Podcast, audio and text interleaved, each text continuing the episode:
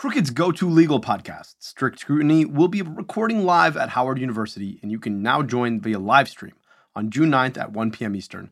Join hosts Leah Littman, Kate Shaw, and Melissa Murray live as they provide in depth, accessible, and irreverent analysis of the Supreme Court and its cases, culture, and personalities.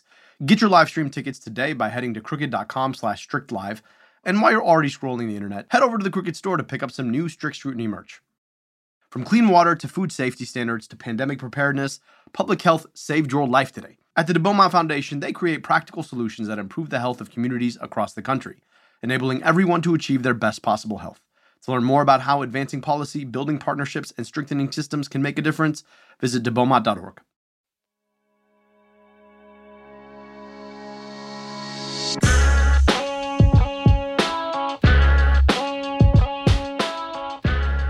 President Biden is set to appoint Dr. Mandy Cohen as the U.S.'s 20th CDC director. Congress reaches a deal to avert a default crisis, with some important implications for health.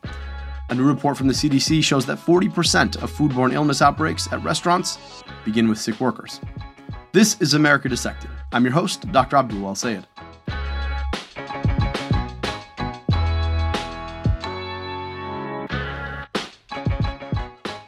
Alone secluded, and with nothing but a screen to connect you to the outside world, if this defines your pandemic experience, you're not alone. The pandemic tore millions of people away from the things they know and love, forced us to, quote, socially distance from the very thing that's probably most important for our mental health other people. For me, I was lucky. We sheltered in place with family, moving in with my in laws who helped care for our then two year old while we struggled to work from home. At one point, we had eight people in the home. Don't get me wrong, I missed all my friends and family whom the pandemic kept from me, but I wasn't nearly as isolated as folks stuck in an apartment alone. The impact of the pandemic was particularly bad for folks in the most social period of their lives, in their youth. So much of the experience of being young is dictated by our interactions with other people. And the pandemic hit just as the spring of 2020 came in, ripping young people away from so many of the social landmarks that define the average American young person's experience prom, graduation, summer vacation. But while it's on vogue to blame the pandemic for the rise in teen mental illness, it's been happening for a lot longer than that. Between 2008 and 2017, the percentage of teens experiencing depression jumps, jumped 63%. Rates of teen suicide nearly doubled in the two decades between 1999 and 2019. Here, I want to pause and remind everyone that if you or someone you love is struggling, make sure to get help. The number is 988. Again, that's 988. Please. So it's not just the pandemic. These trends preceded the pandemic by at least a decade. So what's up? Well, it has a lot to do with an announcement from the Surgeon General that we talked about last week. For decades, there's been that Surgeon General's warning on packs of cigarettes. But this morning, for the first time, a new warning about something else social media and what it means for kids' mental health. Let me age myself here. I remember when, quote, the Facebook first dropped.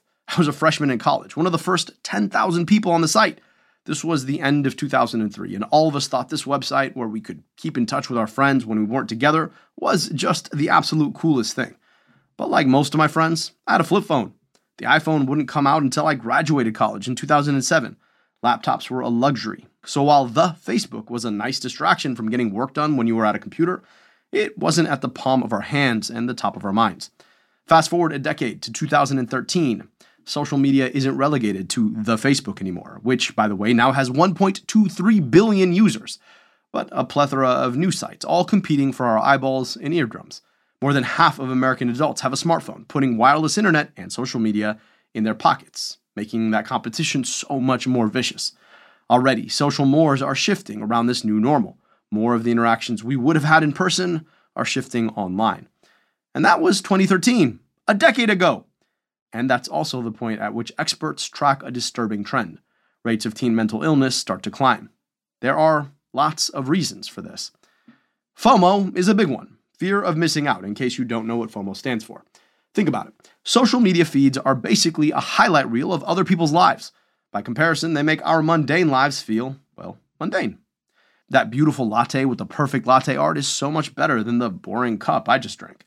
Why wasn't I invited to that lit party on Saturday? I Netflixed again. And because it's designed to be addictive, we lose our sense of boundaries. Teens are sleeping less because they're scrolling more. And it's not just the time spent scrolling, it's all that blue light that keeps us awake too, tricking our brains into thinking we should be awake. And then there's the fact that those corporations who intermediate so much of our lives on the internet understand that the single most important thing they can do to keep us scrolling is to scare us or piss us off. So they've devised algorithms that show us the worst of each other to keep us enraged or afraid, which of course leaves us enraged and afraid. And rather than reassure ourselves that the world is not, in fact, an evil, scary place by spending time with the people we love, social media displaces in real life interactions with the online versions of one another sending us through the doom spiral one more time. Rather than community groups or pickup leagues, we watch TikTok. For folks right around my age or older, we spent the most formative years of our lives outside the bounds of social media. We built the social muscles to live offline, even if they've deeply atrophied through so much time online. So it's easy for some of us to think of social media as a choice. But for younger folks who've grown up in the era of social media ubiquity, it defines their social environment. It's so built into the social infrastructure of their lives that opting out becomes nearly impossible. It means simply walking away from the platforms that intermediate so much of how they even live and interact. Which is why the Surgeon General's advisory last week is so critical. It recognizes the crisis of teen mental illness for what it is, and one of the most important circumstances that's driving it. Late last year, the California Endowment did a benchmark poll of young people to understand the crisis from their perspective. The findings were staggering. More than three quarters, 75% of the young people surveyed reported anxiety. More than half reported depression. A third, one in three of them, reported suicidal thinking.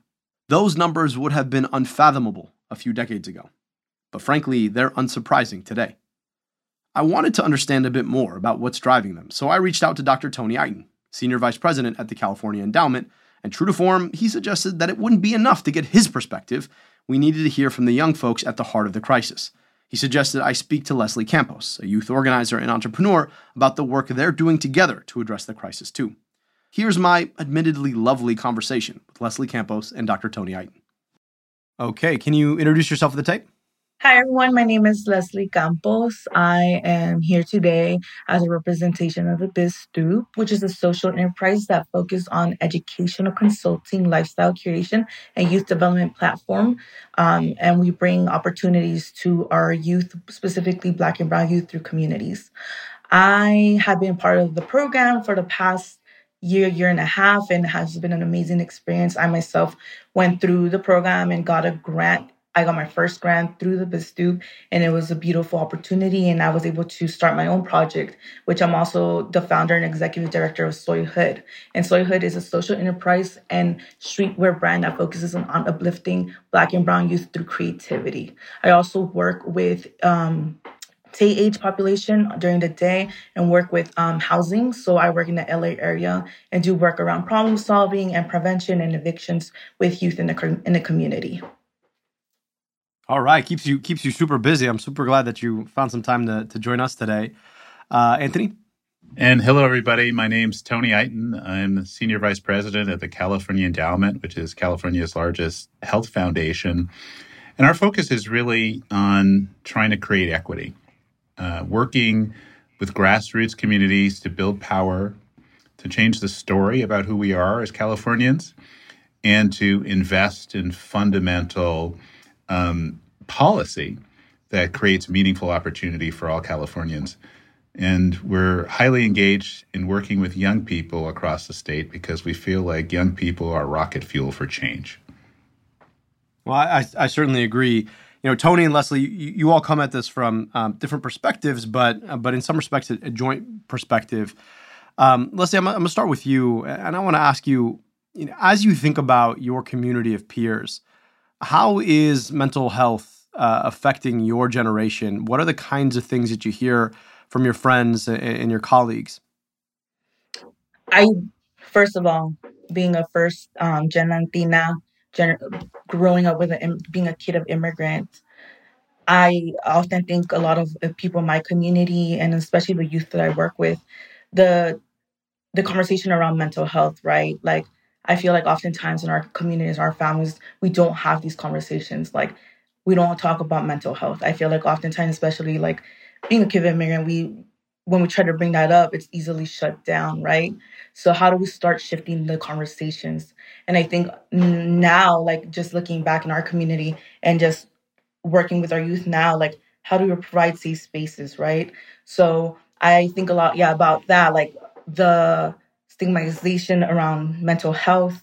And I think about how our resources, right, lack of resources within communities of color. I see us working at, in housing. I think about also as well the lack of resources within housing programs and how housing is tied to a lot of mental health of what, as well, right? And being in the front line, I see a lot of that being tied into stability and how stability also impacts our mental health as individuals. And I've seen the process of how our youth who come from the streets in survival mode, right? How when they get housed or like they get their basic needs met, it does help a lot and shift a lot of the mental health, right?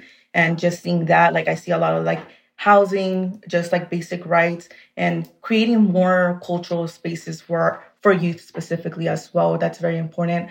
I think oftentimes like when we look at therapy or solutions for youth, we also have to provide cultural background, right? Also appropriate therapy, right? So making sure our youth, Black and Brown youth, are connected to the right resources that are actually are culturally appropriate for them. And Tony, you come at this from uh, the perspective of a former health official, now with one of the most important uh, foundations focused on uh, health and, and, health justice and equity uh, in California in particular. But but your work is is really um, national in scope.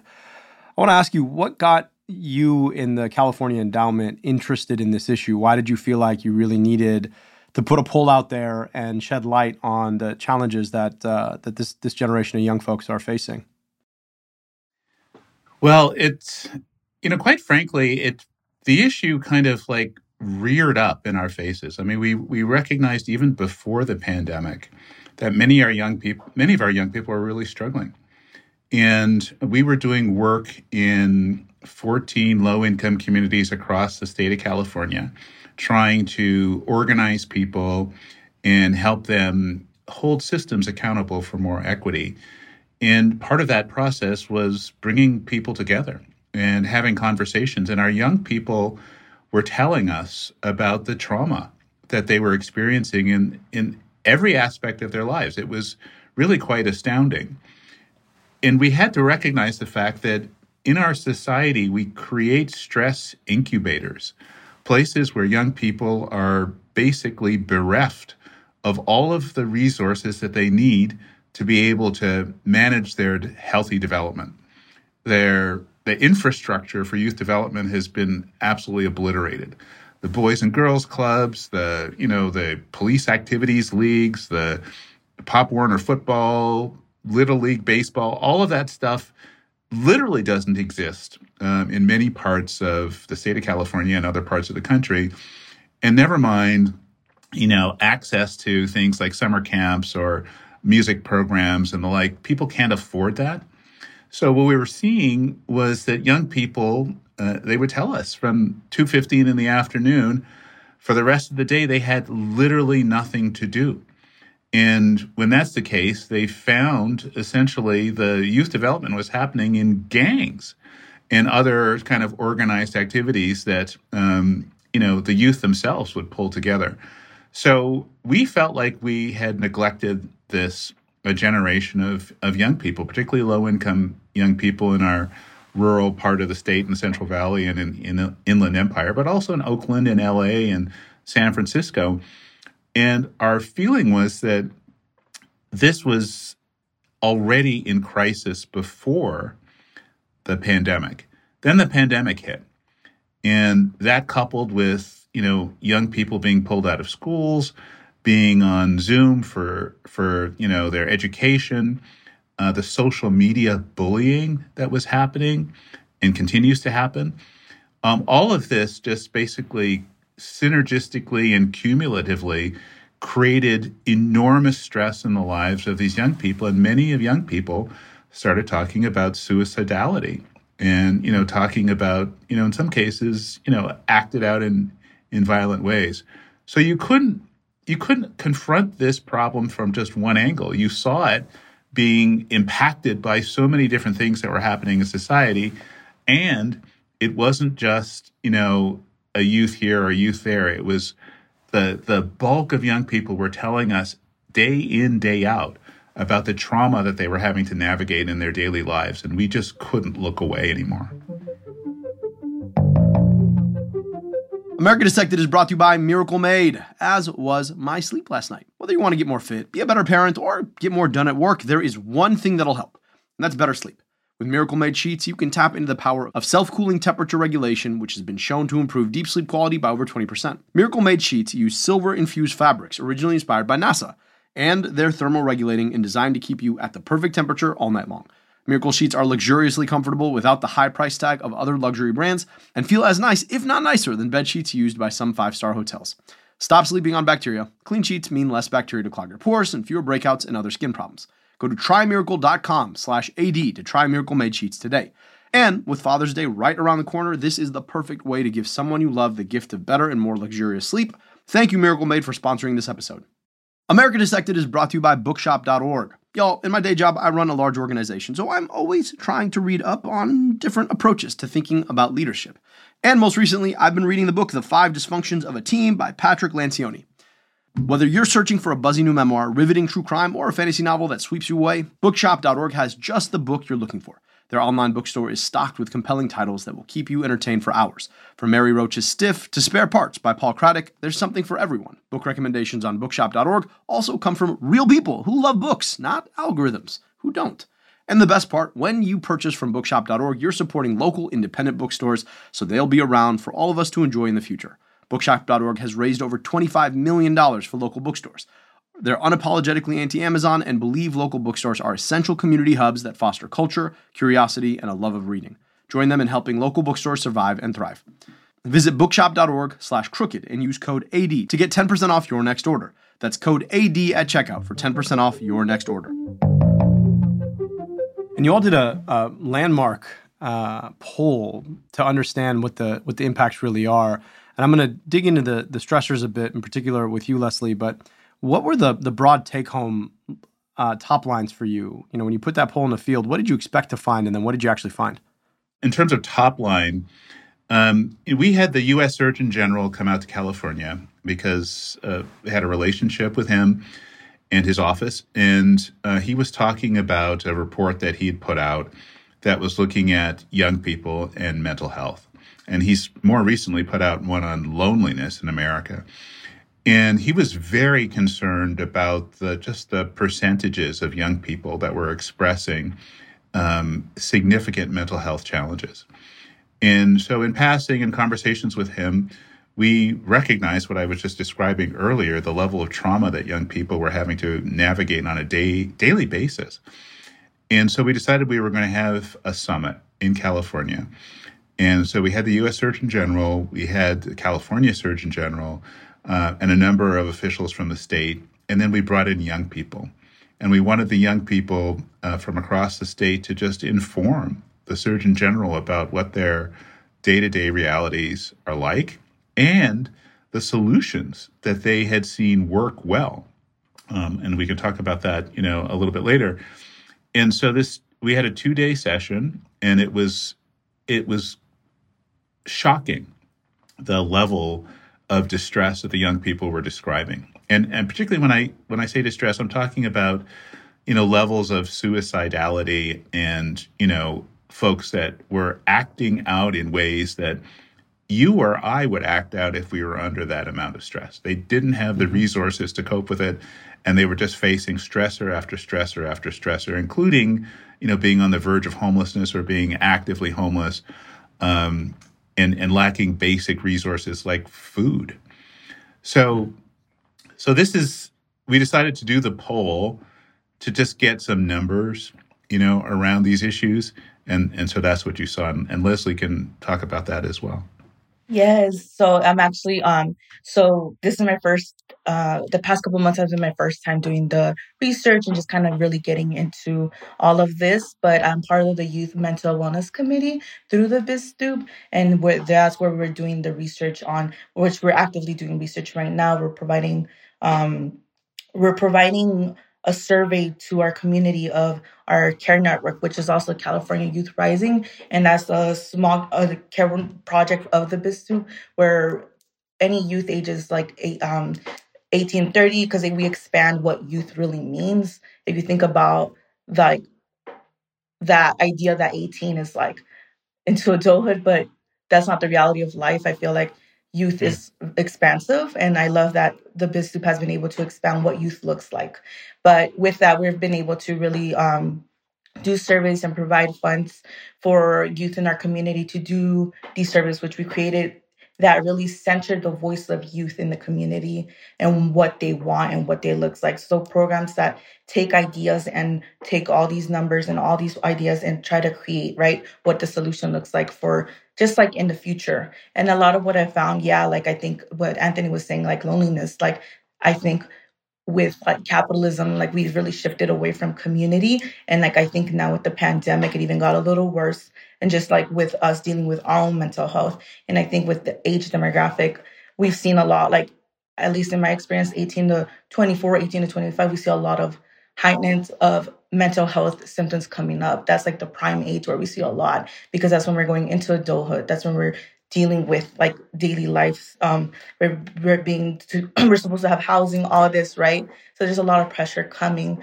But yes, a lot of that we've seen a lot of that in the studies and also just in my general like my own like yeah like being in this field i think there's like a lot of at individual level like we have to really do a lot of inner work too as well to come from a trauma informed perspective when it comes to youth and and dealing with folks with high mental needs instead of criminalizing them and being like, oh, like when things pop up, how can we come as a community, right? How can we shift that narrative?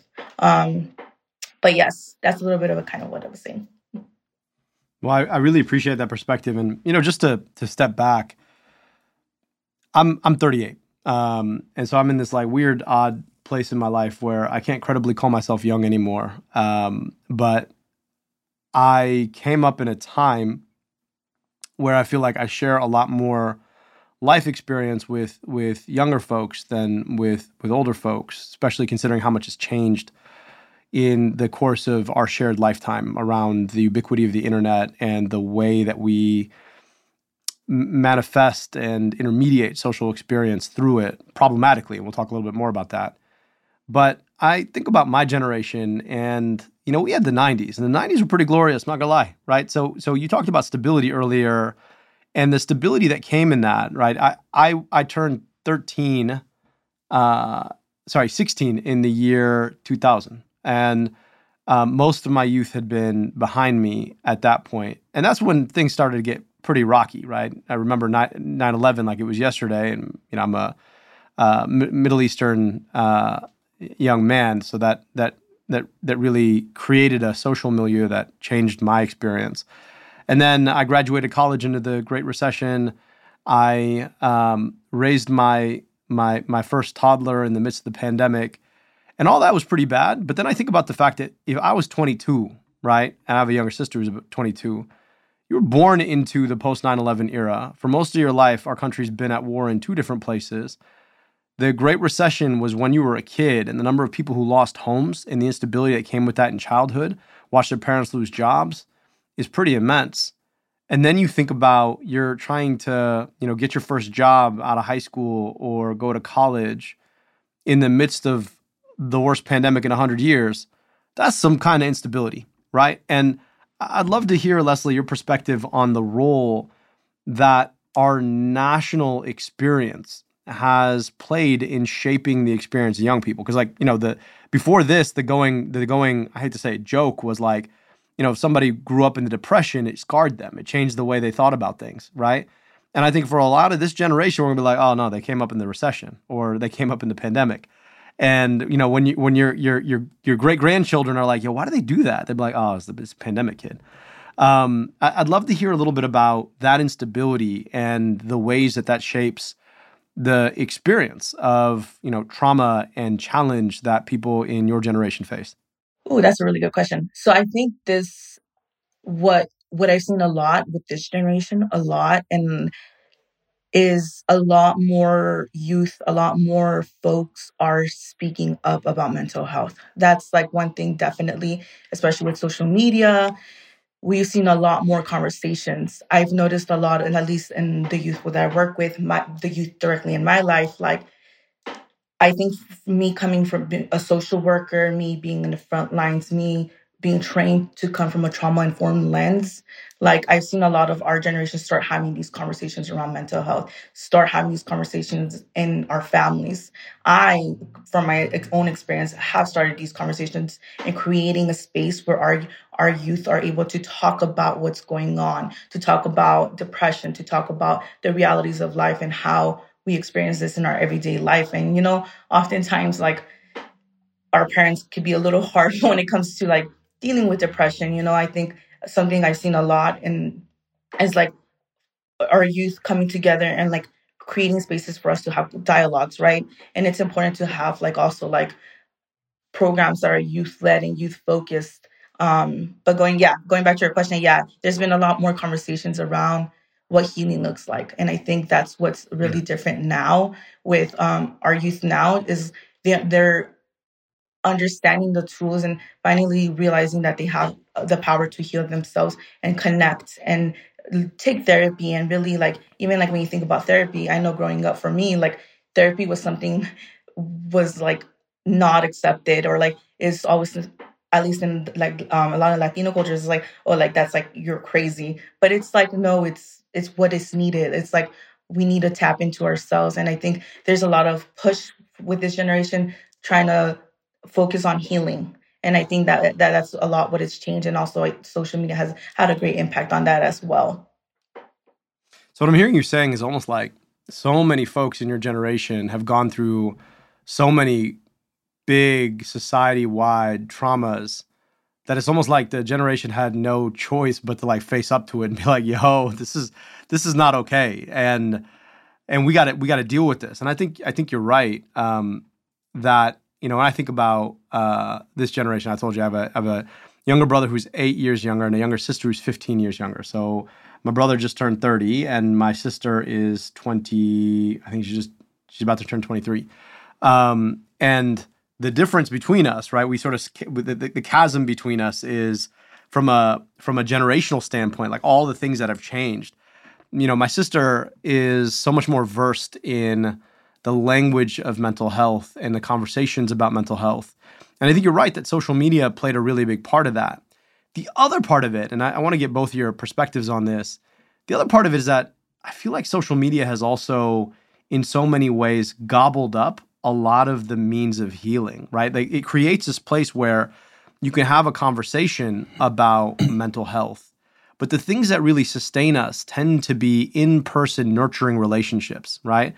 And I feel like um, the corporations that that that manage social media, they've realized that their real competition wasn't just each other. Their real competition was all the time you spend actually looking somebody in the face and talking to them.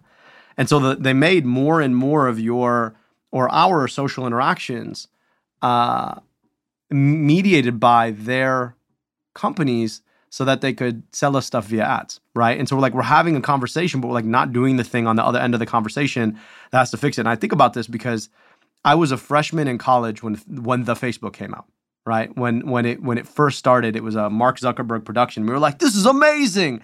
What a better way to connect with our friends.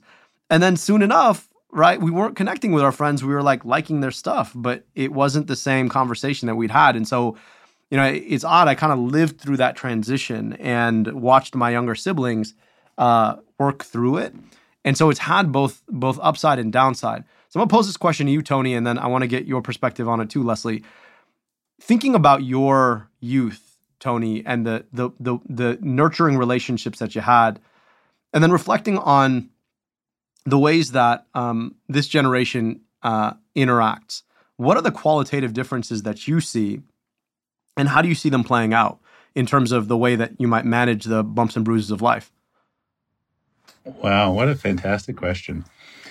Um, well, let me just start by saying that, you know, part of the reason that I have no doubt that this is a serious issue was, you know, looking at the polling data and seeing that, you know, 75% of young people felt that this, that mental health was a serious issue in their mm-hmm. lives. And, you know, a majority of them felt like they didn't belong. And belonging is something, but when I was a young person, I felt, despite being a black kid growing up in a largely white environment, um, there were institutions that essentially helped us develop our skills, our mm. talents, our interests. There were places to play sports, there were places where you could gain leadership. Um, this was all part of the milieu that I grew up with. And what was critical in those institutional settings were that they they created a platform for deep relationships, both with people that were your age, but also with adults. And this is one of the things that we measure in um, youth development is meaningful relationships with adults who are not your parents you know and opportunities to exercise leadership and somebody who believes in your future believes that you have a gift or a talent or a skill that can be developed and contribute to you know the well-being of society and so i think in my generation and I grew up in the you know 70s and 80s, um, that stuff was just more readily available. When we spent time in in, in the Central Valley um, doing the work that we're doing now, um, and as I mentioned, young people would tell us that after 215 they had nowhere to go. Um, gone was all that infrastructure. We just couldn't find it and it was so bad, in fact, in a place called Merced in, in California Central Valley, um, young people were saying, you know, in the middle of the summer, the temperature gets up to 106 degrees. And the city of Merced had closed the public pools because they felt they couldn't invest the resources in lifeguards for the pools. Wow. Hmm. So they shut the pools down in 106 degree temperature. And this is the difference between when I grew up, where you had infrastructure, you had opportunities as a young person to forge those kinds of meaningful relationships with others and and help that helped you develop a sense of belonging that you were part of, of society people knew your story you knew other people's story. You were seen. You had a voice. This is a fundamental human need and we have essentially stripped the infrastructure for that kind of youth development from our society and replaced it with a cell phone where there's an enormous amount of, of diminution of people's self esteem in that setting through bullying, through judging themselves against the lives of others who are portraying their wealth and their, you know, mm. their existences. And so I I fundamentally recognize that we have a deep problem in the society. We have to rebuild you know, starting from the ground up, a sense of meaningful belonging uh, for young people in this society because we are in crisis. The majority of these young people are recognizing fundamental issues with their mental health. And we cannot sustain this kind of status. It will it will erupt in ways that we can't even predict. Mm. Leslie, you know, your generation was or is internet native. Uh, and, you know, what's interesting to me is that your generation is about to look at the generation after you and be like, "Oh man, they came up in the AI native times." Uh, so I was like, I can't believe they're friends with a machine. Anyway, um, um, t- tell me, tell me a little bit about what it's like to to have come up in a time when the internet is so ubiquitous that you don't remember a time without it, and you know, as you think about your reflection on Anthony's or uh, on Tony's generation or on mine, how how does that show up in the way that you all think about the relationships that you share, the interactions that you uh, engage in? Um, and then I, I want to talk a little bit about BizStoop because it seems like you know, that, and I, I see this in your generation really pushing back against it. But tell me about a little bit about kind of your reflection from the you know the the the younger generation looking older. Yes. So, ew, yeah. Uh, again, social media could be 50 50. There's really dope opportunities to build community, but there's also the other dark side of the social, the media, right? And I think, yeah, yeah, I, just want to emphasize what Anthony was saying. Yeah, I think it's very important to provide spaces for community and building community. I feel like now with our generation, a lot of youth do get stuck to their like cell phone or get so obsessed with being liked and being part of the social media community and uh, you know, like especially like growing up in LA now, we see a lot of like influencer life and like all that, like right. But it's also like I think it's very important to also create spaces. I think for myself, right, I reflect on a lot in the work that I do. How can I create a space where our youth understand their individuality and the importance of their uniqueness, which is how I started Soy Hood, which is uh, we focus a lot on storytelling and the importance of our individual experiences and how these experiences can create mass movements. How, w- with each conversation, each dialogue that we have, we are planting the seeds for our youth, regardless with social media or not, not social media, like where we want to be able to provide our youth creative opportunities, right? So, yes, I think just reflecting, yeah, it's been, it's kind of, so I kind of grew up in the age of where, like, yeah, I was I, I remember MySpace coming up, everything coming up, all that. That's like, and it just being TikTok, everybody just that culture is like we have to learn to also practice keeping our like community alive too outside of social media. And I think that's kind of been my reflection in the past year is how do we do work outside just social media, but also creating spaces where our youth are able to have community, where they're able to show up and authentically and just again tapping into their inner selves. The national youth led movement fighting back against the assault on black studies, libraries, and the freedom to learn is gaining momentum. In an effort to support the movement, Marguerite Casey Foundation is thrilled to help get the newly released book, Our History Has Always Been Contraband, in Defense of Black Studies, out as widely as possible so it can serve as a resource to all working to ensure the accurate teaching of black history in the United States. Co edited by Colin Kaepernick, Robin D.G. Kelley, and Dr. Keeanga Yamahtta Taylor, Our History Has Always Been Contraband brings together more than 50 canonical texts and authors in Black Studies, along with six new essays. Get your free ebook today at caseygrants.org slash freebook. That's C-A-S-E-Y-G-R-A-N-T-S dot org backslash freebook. America Dissected is brought to you by Article. It is officially summer. It was like 90 degrees today. And the best thing about summer is getting to do all the favorite things you like indoors outside sharing meals, watching movies, falling asleep on the sofa, accidentally. Everything's better al fresco. Article's curated catalog of outdoor furniture is here to help you do all your favorite things this summer. They've got everything you need to really make things your own, from outdoor sofas to dining sets to decor. Article believes in delightful design for every home, and thanks to their online only model, they have some really delightful prices too. Their curated assortments of mid century modern, coastal, industrial, wait for it, Scandi and boho, designs to make furniture shopping simple. Article offers fast, affordable shipping across the US and Canada. Plus, they won't leave you waiting around. And when Scandi fights with Boho, look, they're there to make peace. You pick the delivery time, and they'll send you updates every step of the way. Article's knowledgeable customer care team is there when you need them to make sure your experience is smooth and stress free. Look, I love shopping at Article. They've got beautiful furniture that's easy to find online. It comes in like two weeks or less. It's shipped competently and boxed well, and it lasts for a very, very long time you too can enjoy Article. Because, well, Article is offering America Dissected listeners $50 off your first purchase of $100 or more. To claim, visit article.com slash AD, and the discount will be automatically applied at checkout. That's article.com slash AD for $50 off your first purchase of $100 or more. I remember talking to a, a, um, a friend of my younger brother, and uh, we had met, and and he was like, "Yo, you're like a real life version of your Twitter." And for a minute, I was like, "Nah, man, my Twitter is a Twitter version of my, me in real life." Like, and it was one of those things where I was like, "Oh wow!" Like, there there are a lot of people who who know me as a character on social media. And it's almost like we're all performing our own avatar. Then I had another interaction with a friend, and he was like, "Oh, you know, you're always posting on on on uh, Insta or whatever," and it it makes me feel like I'm not, you know, I'm not out there fighting the good fight.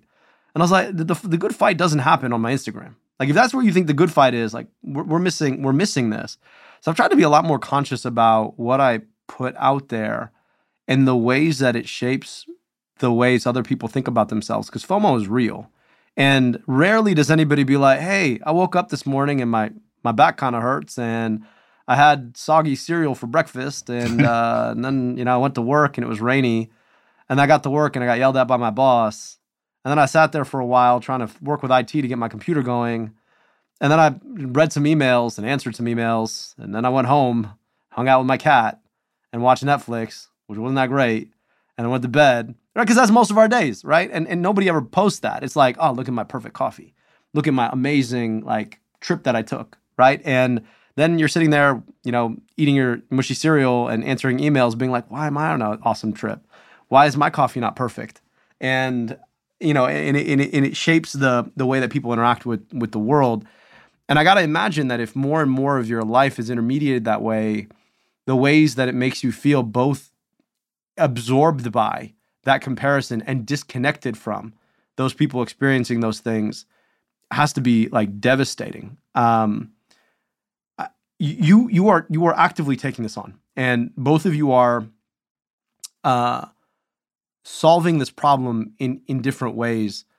Uh, Leslie, I want to start with you. Tell us a little bit about Soy Hood and and and BizStoop and the kinds of venues, the space that they give you to be able to create that meaning and that connectiveness and that community um, th- that that is so important and so many folks are missing. Yes. So I um I got it plugged in with BizStoop back in 2021.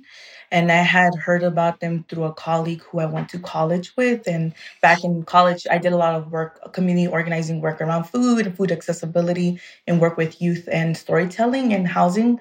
And um, I got connected with this person and uh, I love them so much. They basically were like, we see you doing your work. Like, come through, apply to the business to, to the seed grant, which is a seed grant, and basically they fund you a, a seed, what it is, a seed grant, right? And they'll fund your idea and then you'll be like, there's a lot of really dope opportunities here. So I went ahead and basically applied for this and pitched Soy Hood. And that was the first time I ever, I I just was like, okay, like I'm gonna think of an idea. Like, what am I gonna think of? I've always thought of like, how can I intersect me being first gen Latina, growing up in LA, single mother, being a kid of immigrant, um, being Oaxacan, right? And how do I build in all my community and the youth that I work with? So that's how Soy Can Be. I pitched it and then I got funded, and that was the first grant I ever received. And honestly, to this day, that is a life changing moment that happened in my life because once I finished, I, I was I went through the process. It was like eight to ten month process where I learned a lot about writing a grant. I learned a lot about creating my first report. I've never done this. I've never had spaces to be able to learn about financial literacy and just having Desiree and the whole network of BizStoop. Like I've been able to really network with folks after I finished my first grant and we did the 10 month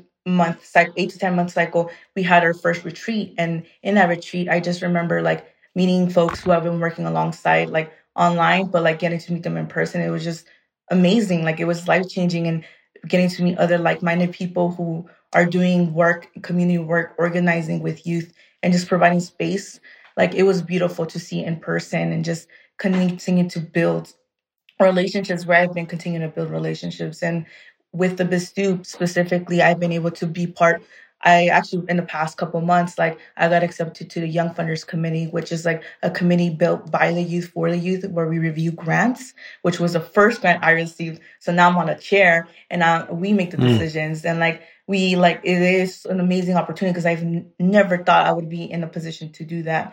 Also, being part of like the um youth mental wellness group where we're doing research on how to create uh, spaces for ancestral healing how to center youth's voices. Like these are things i never thought i would be doing and now that i am like i love what i do and i think just learning a lot and everything like even from like when we had our youth mental wellness like everything we do we had weekly meetings and we would talk about topics right? And I will take that back to my personal life and how can I implement that in the, the community of youth that I work with, right? So it's always constantly learning and providing space for us to be one safe, coming from a trauma informed perspective. I think is very important. Um, and just being learning what it is, right? And having conversations about healing. I think again, right, in this revolution to have these people in our lives. And yeah, I'm very thankful about the work that I'm doing with BizStoop and like with Soy Hood, I've been able to like in the past year because BizStoop was my seed and it was the foundation of where I started. I am now like I had started as a project, but now I what like a year and a half now I am a streetwear brand. I've been tapping into other communities in LA where I got funding. I'm going to work in the first our our first merch, which is called Planting the Seeds, and that one is dedicated to youth growing up in LA and each individual who I had modeled are are youth who I've impacted through my work and sharing their stories and the impact that they've had and and just you know and just uplifting youth. So yeah, it's been that was the seed, but now just watching it evolve and staying active in the community and making resources accessible to Black and Brown youth has been rewarding.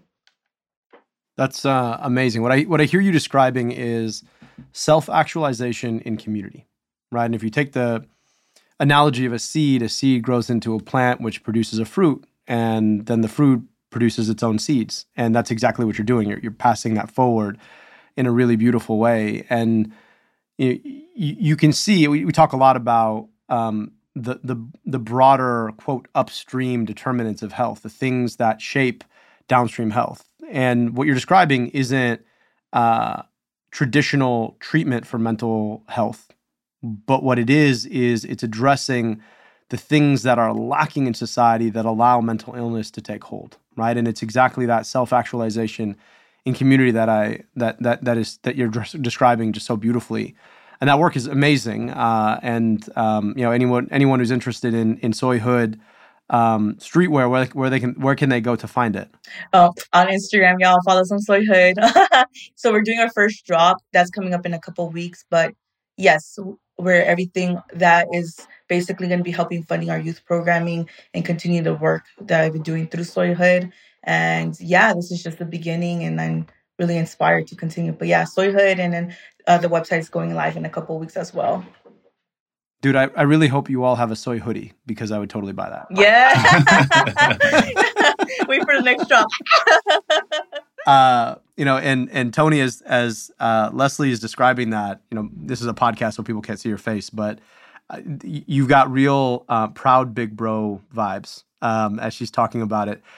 Tell us a little bit about about your perspective on the work and the kind of spaces that you all are creating uh, at the California Endowment to to create exactly this kind of um, opportunity for folks. Yeah, well, Leslie spoke to it so well. It just is. It's always so heartening to hear that. That's what gives me hope and optimism in this work. The um, you know the work that we're doing is trying to essentially raise the profile of this kind of innovative work that organizations like Leslie's are doing. Um, you know, California has taken this very seriously.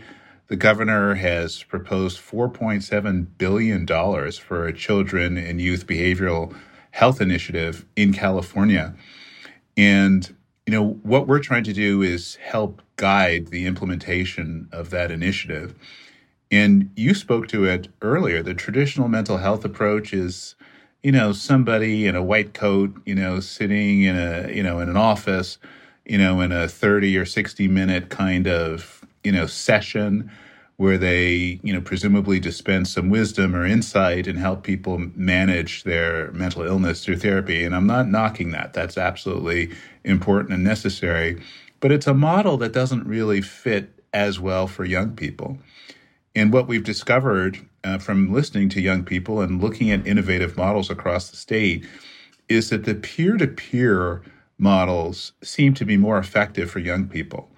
They really do uh, benefit from having somebody who's similarly situated, culturally, you know, understands them, maybe even identifies with the same culture or ethnicity, um, has been through the same kind of experiences that young people are going through, understands social media, understands our education system, understands the economics of being a young people uh, in this day and age.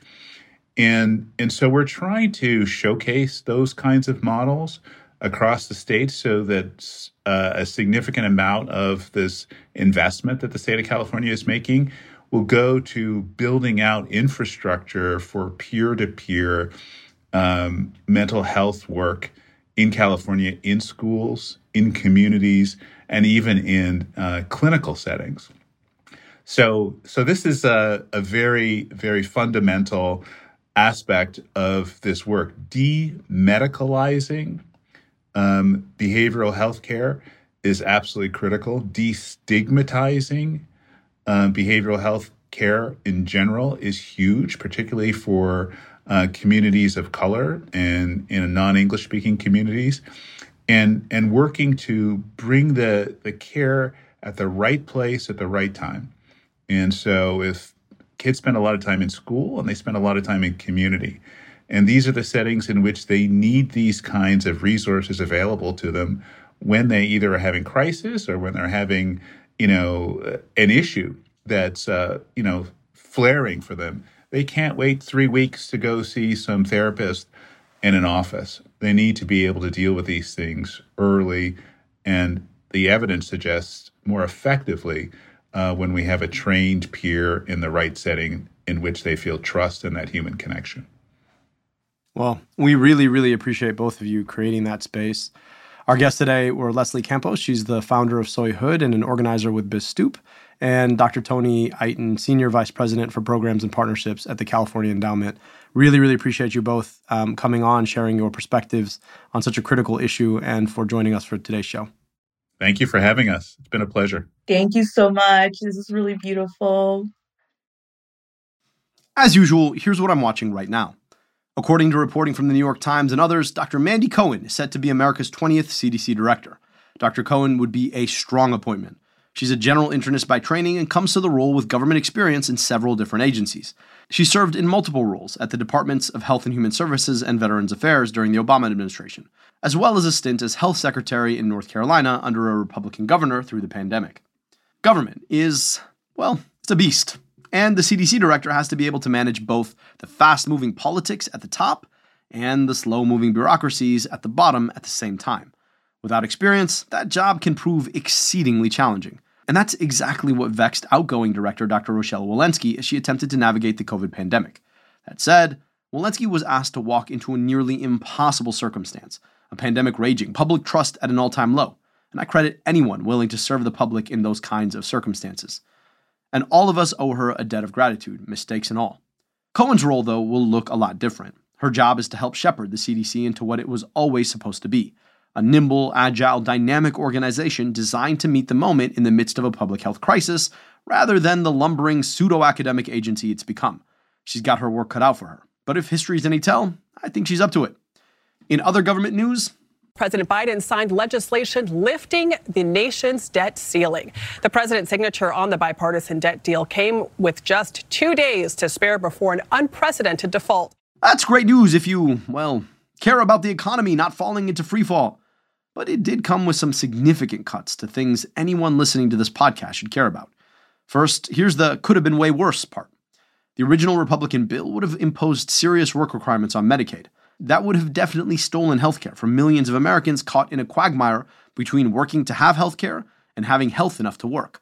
It also could have robbed more funding from critical future focused things like next generation vaccines, long COVID research, and efforts to shore up our broken pharmaceutical supply chain, which fortunately it did not go after. But here's the bad part it takes about $10 billion away from the Public Health and Social Services Emergency Fund, literally taking away from pandemic preparedness, which you might think we'd want to invest in given what we just went through. The CDC will also face about a $1.5 billion cut. It also cuts about $3 trillion over the next 10 years in domestic discretionary spending. That includes the budgets of the National Institutes of Health, America's biomedical research engine, the CDC, and the FDA. So, yeah, no, that's not great. It also cuts funding for critical housing and education programs. If you're a regular listener, you've definitely heard me talk about the quote, social determinants of health. Those are things like, well, housing and education. And make no mistake, while we don't usually count those against national health spending, that's a failure in how we account. These cuts will reverberate through our society in ways that make people sick, especially folks who've been marginalized by public policy like this throughout our history, low income black and brown folks in particular. Finally, a new CDC report found that 40% of foodborne illness outbreaks at restaurants begin with sick workers. I want you to think about what that means. First, that sign that requires people to wash their hands is there for a reason. But more broadly, this speaks to the way we do labor policy in this country. Remember, ah, those social determinants of health? Well, Sick people shouldn't have to go to work. But in this country, where low wage workers so often lack paid sick leave, they do. And when they have to go to work, handling our food, well, guess what happens? It's another reminder that health is a lot bigger than healthcare. That's it for today. On your way out, don't forget to rate and review. Guys, look, I tell you this every week, but not all of you rate and review, so please please do that. It goes a long way. Also, if you love the show and want to rep us, I hope you drop by the Crooked store for some American Dissected merch. America Dissected is a product of Crooked Media. Our producer is Austin Fisher. Our associate producers are Tara Terpstra and Emma Frank. Vasilis Fotopoulos mixes and masters the show. Production support from Ari Schwartz. Our theme song is by Taka Yasuzawa and Alex Sugiura. Our executive producers are Leo Duran, Sarah Geismer, Michael Martinez, and me, Dr. Abdul El Sayed, your host. Thanks for listening.